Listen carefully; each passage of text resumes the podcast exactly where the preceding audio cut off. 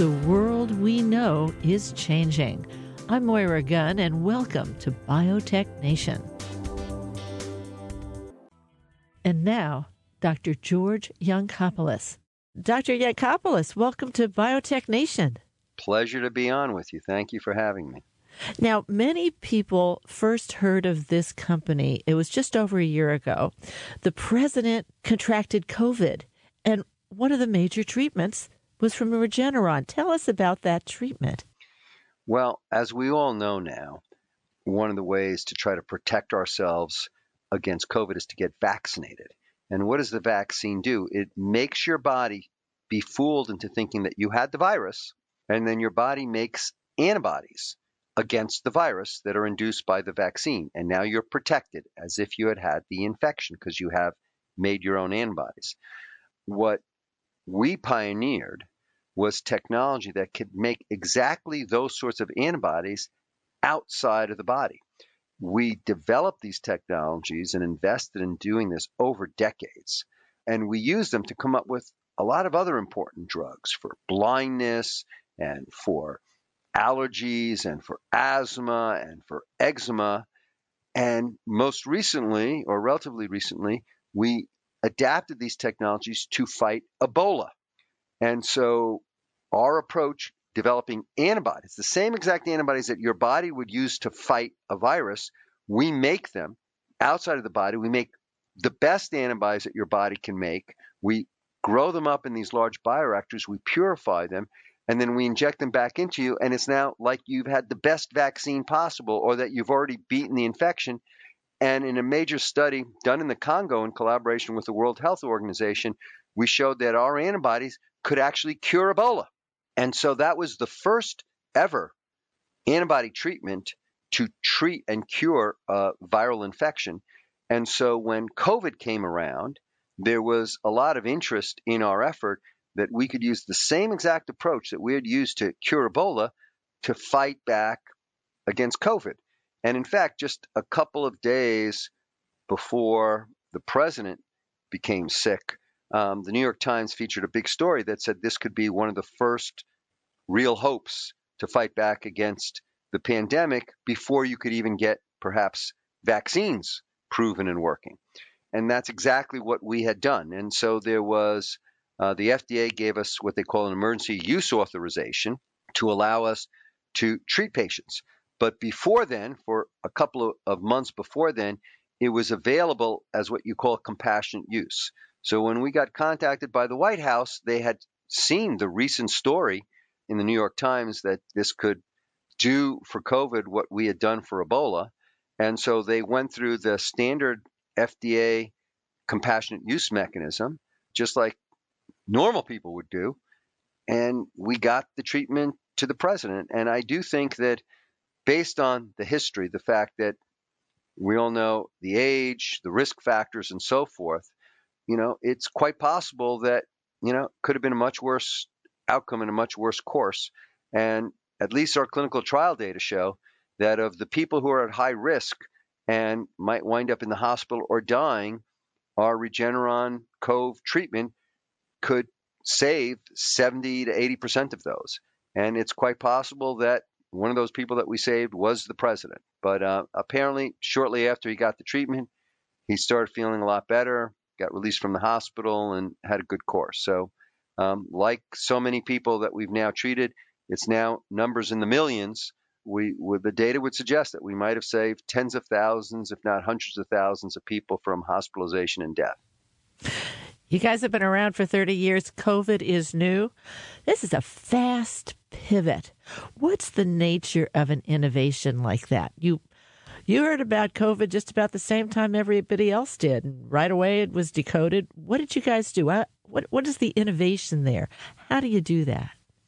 Well, a lot of people think that the entire biopharmaceutical industry, biotech and so forth completely changed their focus and somehow escalated the rate of innovation and so forth and came up with new approaches to prevent as in vaccines or to treat such as in antibodies. But the truth is is unfortunately science doesn't move that quickly. And the real difference maker that allowed us to develop our antibody treatments or the vaccine makers to develop their new mRNA vaccines so rapidly was that many of us had been investing for decades in the underlying technologies that would allow us to do this. And so we have spent decades perfecting this ability to make the sort of antibodies that your own body can make to fight infections or to fight disease, but figuring out how to make them outside of the body and growing them up and getting the best of those antibodies and giving them back. And as I said, we used very related, I mean, the same platform to create treatments for diseases ranging from blindness to asthma and atopic dermatitis and heart disease and so forth. And we adapted them slightly for the Ebola epidemic of a few years ago, uh, led by a very talented young scientist, Christos Kyratsous. So, since we had already invested in the platform and we had already adapted it to fight Ebola, uh, we were perfectly positioned. And we did, our people worked 24 7. And in the midst, remember, New York was in the epicenter of the initial pandemic. We had, unfortunately, so many of us had friends, relatives who were in dire straits, hospitalized, some even with the worst possible outcomes. And our people, I consider them heroes. I mean, they're like the frontline workers. They were, you know, they were coming to work every day, working overtime, okay, to try to move things as rapidly as possible. But the platforms, the technologies, we built those. Many of the same people had been building them for decades. And then we were perfectly positioned to then adapt them and quickly utilize them against COVID. And it was the same thing for the vaccine approaches, particularly the mRNA vaccines. Those inventions and discoveries were made 15 to 20 years ago, and various, you know, other players in the biopharm industry were moving them along and then perfectly positioned to exploit them right when the world needed them the most. But we all have to understand this. Science can't turn on a dime. You can't come up with a treatment or a cure or a vaccine for COVID overnight unless you've been investing in those capabilities for years and years and years when nobody else is caring about it, when nobody else is paying attention, when nobody else realizes how important it can be. That's when scientists are really making the innovations and companies are making the investments in terms of billions of dollars without knowing if they're ever going to, you know, make a drug that helps people or even make a return on those investments. Well, I have to say that this is what what leads me to my my really core question here. How do we get people to be innovative scientists. I mean, you co-founded Regeneron with uh, Dr. Leonard Schleifer, two guys from Queens, you know, you could have been you could have been pumping gas like you say in the old days, but no, you turned out to be MD PhD scientists. You know, we're we're talking about wait a minute, these are real people, regular people, grew up as regular regular kind of guys, and I'm I just keep going back to this. How do we make this happen? And my recollection is the call to science usually starts in high school. So let's go there. Take us back to your high school. Is that where it started for you? Well, first of all, let me just agree with you that I think that humanity today is facing so many existential threats, and so many of them can only be addressed by science. And so we should be doing our best to take the best and the brightest of the next generation, engage them, give them the call to science, and have them answer that because we need the best and brightest minds to try to figure out solution to everything from disease and pandemics to climate change and new forms of green energy and so forth. So we need this. I, I, do think that we were doing a better job of the call to science in my generation, and I think we all have to figure out how to get back to that. You know, I consider myself, you know, I consider my president JFK, and for all those of us who were raised on his speeches, we used to have to memorize them in school after he was assassinated, and they were all about a call to science, a call for the next generation, what you can give to America, not what America can give to you. And so much of it was about the moonshot, about curing cancer. And so that started at an early age, inspiring young kids to think if the president is telling you you got to do science and you got to develop technologies to cure cancer or to get us to the moon and so forth. Um, you know, society is all about that. And, and I think we have to get a little bit more back to that as a society. But as you said, I was always interested in science. I was, as was my partner Len, you know, we were ordinary kids growing up in the New York City public school system. I was, you know, I grew up in a poor Greek immigrant family. Uh, neither of my parents had education because their their lives were interrupted by First World War II, and then there was another war in Greece after that. And so they came here with nothing, but the dream and the belief that, like many immigrants, that if they just brought their kids to America and they gave them the opportunities that education could could afford, even without resources. I mean, we were poor, we were living in an apartment for many years and so forth, all together with with you know crowded and all that. But it was all about the future. It was all about you know pushing the education. And in that environment of the 1960s, you know, starting with JFK, there was a different spirit. I mean, we all believed in the American dream, and we all believed that because our president was telling us this, that science and technology was a way that we could give back and we could help this great country. And so I was already hooked. Okay, but you need so much to to go from that initial call to science and that initial, you know, hook that says, "Hey, I'm interested in science," and take you to the next level. And for me, it happened when I was, like I said, I was in the public school system, and I heard actually from my sister, who was also ended up becoming a scientist, about this school that was called the Bronx High School of Science. And just because of the name, I said to myself, wow, I'm interested in science. I want to become a scientist. I got to go to the Bronx High School of Science. And it's a public school. You have to take an exam to get into it and so forth. And that became, you know, one of my first dreams. And, and you know, didn't I didn't really realize it that I was going to have to take the subway almost two hours every day to go to that school and to come back from where we lived in Queens. but I was willing to do it because I was so drawn to the science. But going to the Bronx High School of Science, you know, changed my life. I mean, of course, I had mentors, you know, science teachers in, in junior high school. I went to junior high school in Long Island City, you know, who recognized that I had an interest and they were fostering it. But when I went to the Bronx High School of Science, the, the thing that really changed everything for me was, you know, before that, yeah, I was interested in science, but I was like every other kid, you know, especially, you know, poor kids growing up on the streets of New York City. I was into playing, you know, touch football in the street and I was into playing stickball and basketball. And my dream was to, you know, become a pro athlete, um, even though I was going to school for science. When I went to the Bronx High School of Science, unlike most schools, they didn't even have a football team. So in, in most schools, it's the captain of the football team that everybody looks up to and admires. I go to the Bronx High School of Science my first year, and I'm walking with somebody, and they point out to me in like hushed terms. They say, See that kid over there? That kid won the Westinghouse, the science talent search. That kid is amazing. They're going to go on to do something great. They might win a Nobel Prize. They might cure some disease.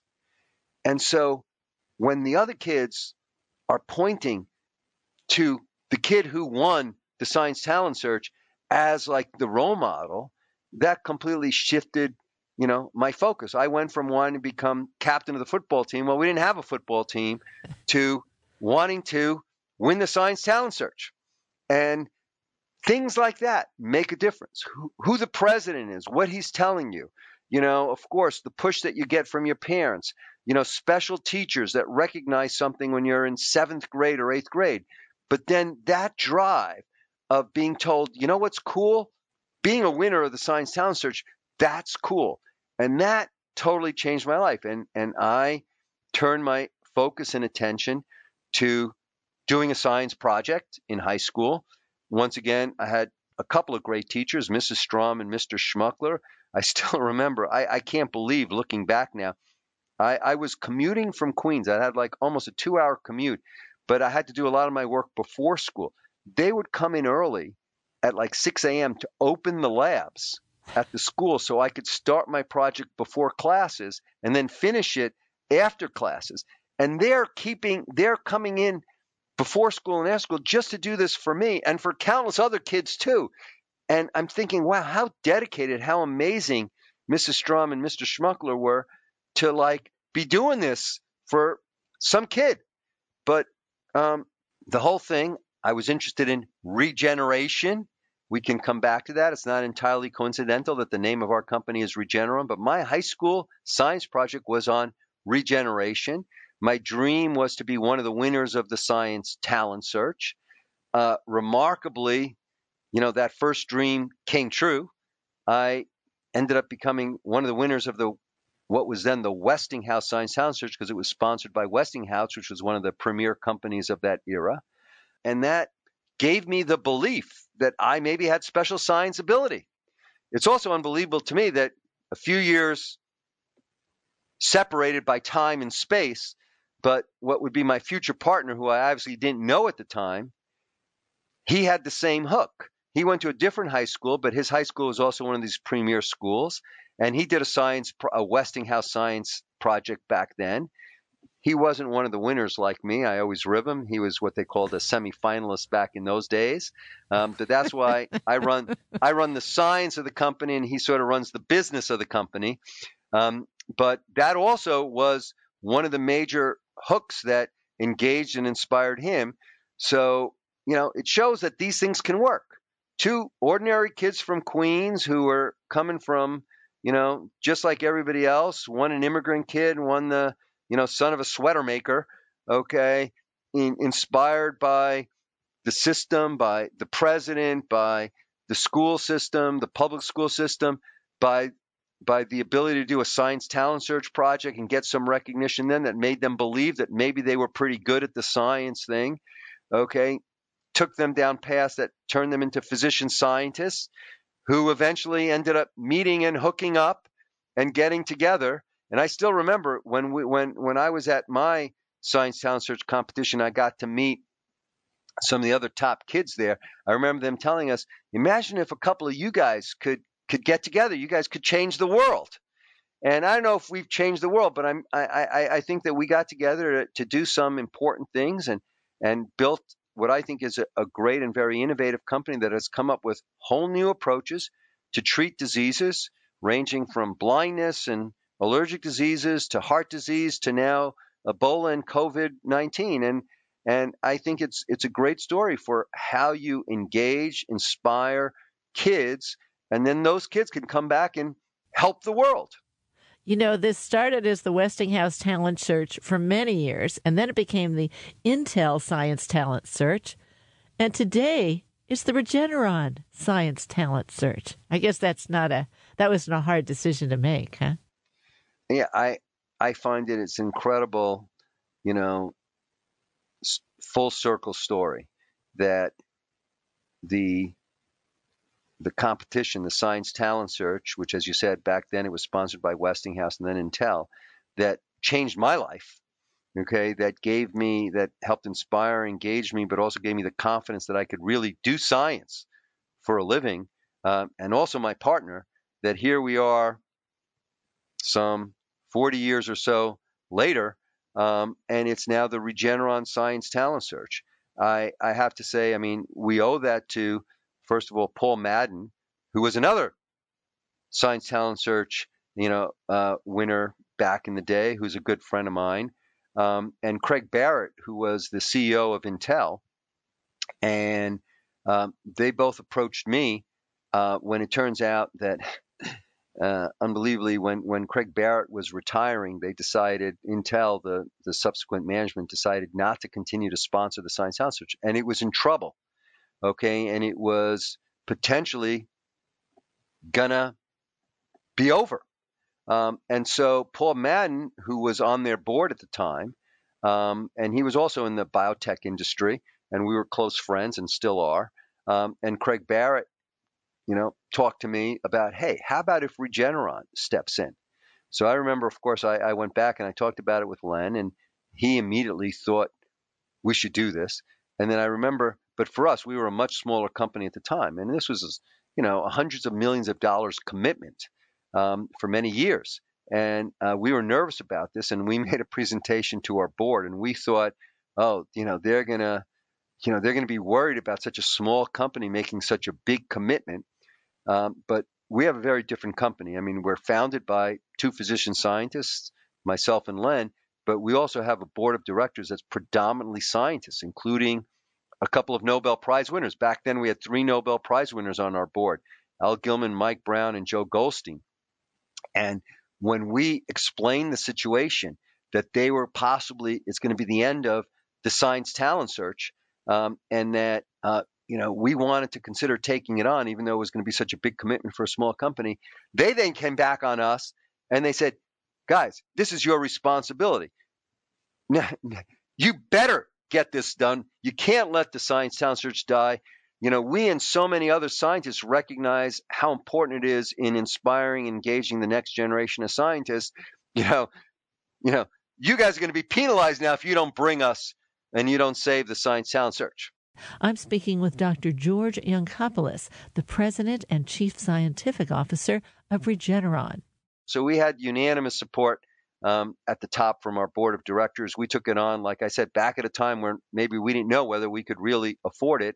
Um, and I, I personally can't believe because when I was in high school, I used to talk about I'm working on my Westinghouse. That's how I used to refer to the science project. I used to tell my parents, oh, I'm coming home late tonight. I'm working on my Westinghouse. Or I'd be working all weekend on my Westinghouse project, and and my parents knew I was working on my Westinghouse. I mean, they had no idea what I was actually doing. They knew I was working on the Westinghouse. Now I've gotten to now go to, you know, high schools around the country and see kids who are just like me, you know, so many years later, and they're talking about working on their Regeneron and trying to finish their Regeneron and submitting their Regeneron and I just I, I'm just so struck by it and I can't believe it. And I see that, you know, the competition and the science township that made such a difference to me and to Len and to so many other scientists of our era, it's still doing it, but it now happens to be called the Regeneron Science Sound Search. And as you know, we also took on, after Intel also dropped it, um, um, sponsoring the other major science competition in the country, which is known as ISEF or the International Science and Engineering Fair. So now Regeneron is the sponsor of the major high school science competitions, both the Science Talent Search, it's the Regeneron Science Talent Search, and it's also the Regeneron uh, ISEF. And we couldn't be prouder. And you know, I every year we we see uh, the incredible kids who are uh, competing in it, let alone the kids that win it. You know, I often go to Bronx Science, my alma mater, and I see those kids, and they're just like me. I mean, the thing that amazes me about the Bronx High School of Science, it hasn't changed in 100 years. I mean, when I was going there, it was 75% first or second generation immigrants, 50% below the poverty line, just like me. And now, some 40 years later, the Bronx High School of Science is still, I think, an incredible example of a, a, a public school success story okay, it's still 75% first or second generation immigrant, 50% below the poverty line. The only thing that's different is where the kids are coming from. Back then, they were coming from Greece and Russia and Poland and Italy, and now they're coming. A lot of them are coming from Asia, though there's still those that are coming from, you know, Greece and Russia and Italy and so forth. But the, you know, it shifts where the immigrants are coming from. But it's a, a true, incredible success story I think about what makes America great. You know, this hungry next generation of immigrants, their parents bring their kids here, you know, for more opportunity and and us providing it through things like, you know, the great public schools like the Bronx High School of Science, and then the kids then delivering and providing, you know, the contributions right back to society. I mean, it's it's it's it's a great uh, ongoing story of how the system should be working, and, and I can only hope that we can all figure out ways to just, you know, do better in terms of more engagement, more call to science, getting the best and the brightest to really figure out how to find the best and the brightest minds, no matter where they might be. Uh, you know, you know, tens of millions of dollars we we of our commitment uh, is dedicated to raising the schools throughout the country because only about 10% of the schools are repeatedly uh, um, competing uh, in these science contests, we got to find the best minds wherever they might be. Uh, and so we're doing a lot of work to get all the underrepresented uh, communities and high schools uh, to have that capability so we can find the talent wherever it might be. Now, I understand when you took over the the uh, science talent search that at the annual dinner or the awards event, um, there was a, an interesting visitor. Yeah, this once again, I mean, these stories, I, I personally sort of can't believe them. Uh, but it just shows how, you know, talk about paying it forward or, you know, people who are doing the right things for the right reasons, it sometimes, you know, can come back and help them out. So um, the Science Talent Search and um, ISEF, the International Science and Engineering Fair, are both run by the Society for Science. Um, uh, and they do a great job. And um, the current head of that is now Maya Ajmera, which we work very closely with her to um, help, um, you know, sponsor and run and optimize these competitions and the opportunities for the kids. Well, it turns out that uh, a long time ago, uh, the counterpart to Maya, the head of the Society for Science, was a guy named Don Harless. And um, when we had our first, uh, the year that we sponsored the Science Talent Search, we had the award ceremony and event. And um, somebody said to me that there's an elderly gentleman here, uh, about 90 years old and so, who made a special trip that they wanted to come to this year's event specifically because they wanted to meet me. Could I meet this elderly gentleman, Don Harless? And um, I, I, I go to meet with him, of course, and he tells me, you know, I haven't been to one of these events for years. I used to be the head of Society for Science that ran the Science Talent Search. Um, and um, a few years ago, I was going blind, and uh, they told me that there was this new miracle drug that I could be given that could give me back the vision that I had lost and keep me from going blind. And I took it, and it was a miracle uh, medicine for me. And I can still see, and I, I can, I can, I, I, I was going to lose the ability to drive or to read or be able to see my grandchildren's faces. I can now do all that and I found out that you were the inventor of this incredible medicine. And I couldn't believe that the inventor of the medicine that saved my vision was actually one of the kids who was one of the winners of the Science Talent Search that I used to head back in the day.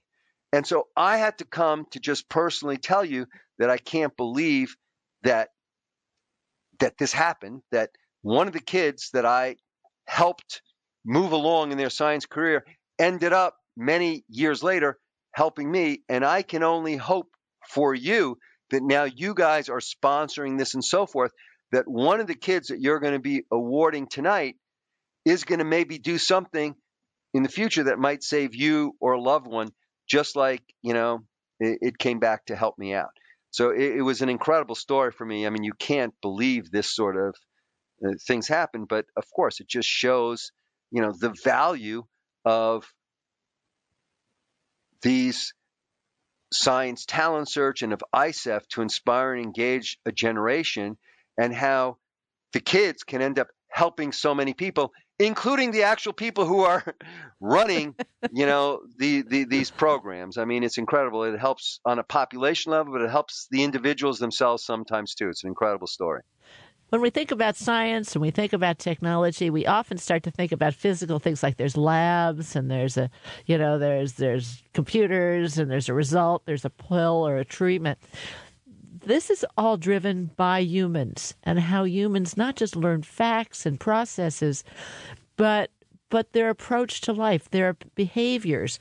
And you have also, and by you I mean you individually, as I understand it, have also funded something called the Beginner's Mind Initiative at Columbia University, um, and based on a Buddhist principle. And let me let you explain it. Yeah, well, we actually have not yet initiated the initiative. It's something that I was hoping to collaborate with uh, Dean Jim Valentini, who's the dean at Columbia, and um, he had given a terrific speech um, at my one of my children, uh, Urania, uh, graduated from Columbia, and he gave uh, a speech during the graduation ceremony, and he talked about beginner's mind, which is this Buddhist Zen principle that says that if we all approached life in general, whether it be other people or a scientific question, with a beginner's mind, that is, with no preconceptions, no stereotypes, a completely open mind like children have when they meet a new person um, or they think about a new thing. They have lots of questions, but they don't they don't have presuppositions because they don't know that much. And that that approach to meeting new people without presuppositions or without putting them in any sort of category or box and just letting the interaction define um, the person. Uh, and also, when you see an idea or you face a new scientific question, to not bring with you all this information and what the whole world thinks about it, but to look at it with a completely open mind. That's how you come up with new solutions um, that nobody's ever thought about before. And it's that that really struck me because we've been involved over the last couple of decades now, mostly in the last decade, um, uh, with bringing about 10 new medicines uh, to the world. And, and, uh, and I was involved, obviously, with most of them. And I know that in almost all those cases, it was because we didn't buy the current dogma about a disease or about how to treat a disease or how to cure a disease. We thought about it in a completely different and new way. And so, what Dean Valentini said about that's how we should approach everything, I realized that that's in every case where we had success, it was because we followed that principle. And I also think that those principles can really help us deal with, you know, a lot of the biases and stereotypes uh, we bring not only when we bring it to science, but when we bring it to just, you know, interpersonal interactions and so forth. And so I'm just a big believer in this. Um, Unfortunately, it's been announced that you know Dean Valentini was going to be um, helping me start and running this institute. He has unfortunately recently announced his retirement, and so I'm I'm I'm now having conversations with with Dean Valentini to figure out if we can figure out how to pull this off or not. But I, I firmly believe in the principle of the beginner's mind, and hopefully uh, with Jim Valentini, whether we do it at Columbia or in some other fashion, uh, we can we can try to figure out a way to spread the word about the beginner's mind and how how I firmly believe, like I said, whether it's science or whether it's people interacting with people, bringing that Buddhist Zen principle, um, um, you know, to to how we approach people or ideas or things uh, can really greatly benefit us. So, so I'm, I'm, I in fact just talked to Jim Valentini about this today. So we'll see if we can figure out a way to to go forward um, uh, with this uh, initiative. Well, Dr. Yancopoulos, uh, I got to tell you right away, I couldn't find it on the internet. Who gets to call you Yanko? like I said, uh, my early dreams, like for most kids, was to you know, either uh, be a catcher for the New York Yankees or a middle linebacker for the New York Giants or uh, point guard for the New York Knicks. And so I played a lot of sports growing up. And you know, when when you play on teams, you know, everybody has a nickname. And so my nickname growing up on every team and what was on the back of my jersey because it was too long to put Yancopoulos on there, it was Yanko. So I went by Yanko. So up until recent, up until recently, everybody just called me Yanko. Some people still do. So you can call me Yanko. I'm in. I'm in, Yanko. Thank you so much for joining us. You know, you're always welcome on the show.